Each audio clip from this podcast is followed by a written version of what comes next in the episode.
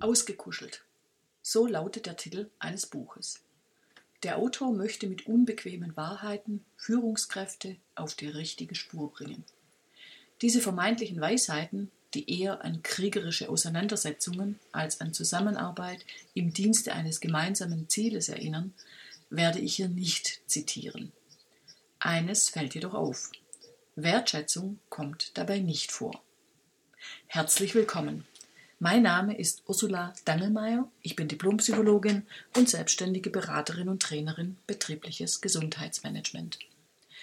Davor war ich 15 Jahre Führungskraft von Führungskräften. Dabei habe ich viel gelernt über die Zusammenhänge von wertschätzender Führung, Motivation und Leistung. Welche Wirkung Wertschätzung hat, können Sie in folgendem kleinen Gedankenexperiment nachvollziehen. Wenn ich Sie frage, was die größte Wertschätzung war, die Sie in Ihrer beruflichen Karriere bisher erlebt haben und was das bei Ihnen ausgelöst hat? Was würden Sie antworten?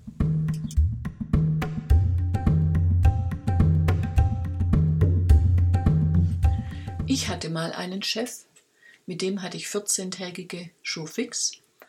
In diesem Rahmen berichtete ich über die aktuellen Entwicklungen, holte mir notwendige Entscheidungen ab und brachte meine Ideen ein. Nach diesen Gesprächen ging ich jedes Mal zur Tür hinaus, als hätte ich eine Motivationsspritze erhalten. Ich war voller Energie, die anstehenden Herausforderungen anzupacken.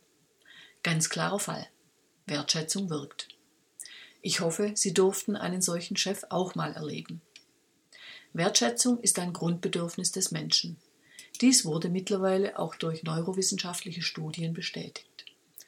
So setzt Wertschätzung Dopamin frei. Das ist ein Botenstoff im Gehirn, der für verbesserte Konzentration und Leistungsfähigkeit sorgt.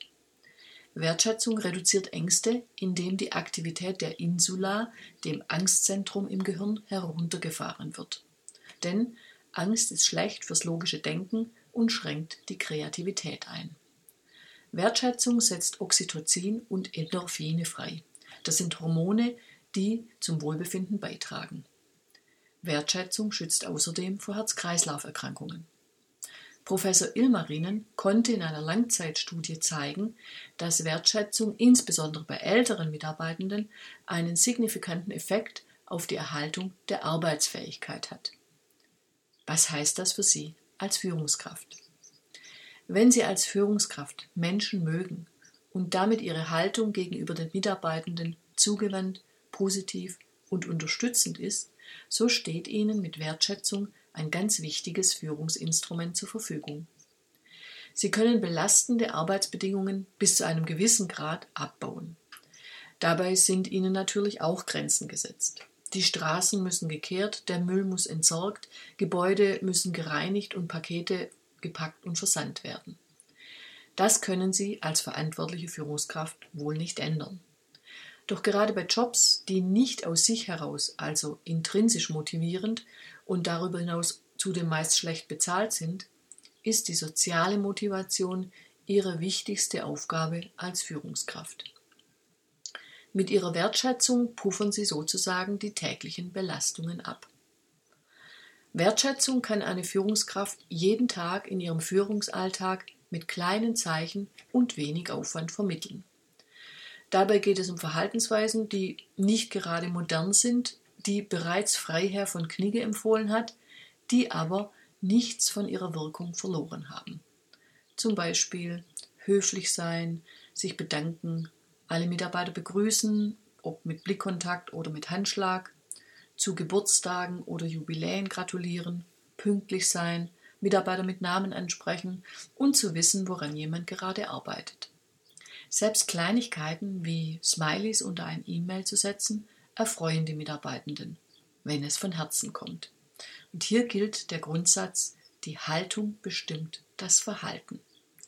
Wenn Sie gegenüber einem Mitarbeiter beispielsweise die Einstellung haben, der Meier ist jetzt 56 geworden, von dem kann ich nicht mehr viel erwarten, der arbeitet doch nur noch auf die Rente hin.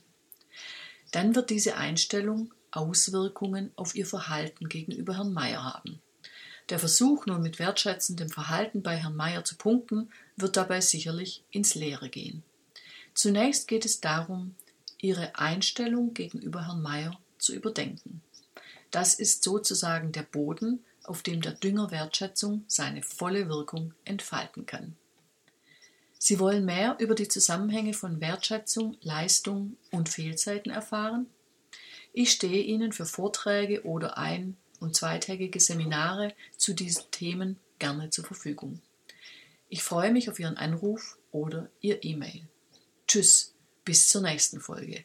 Ihre Ursula Dangelmeier.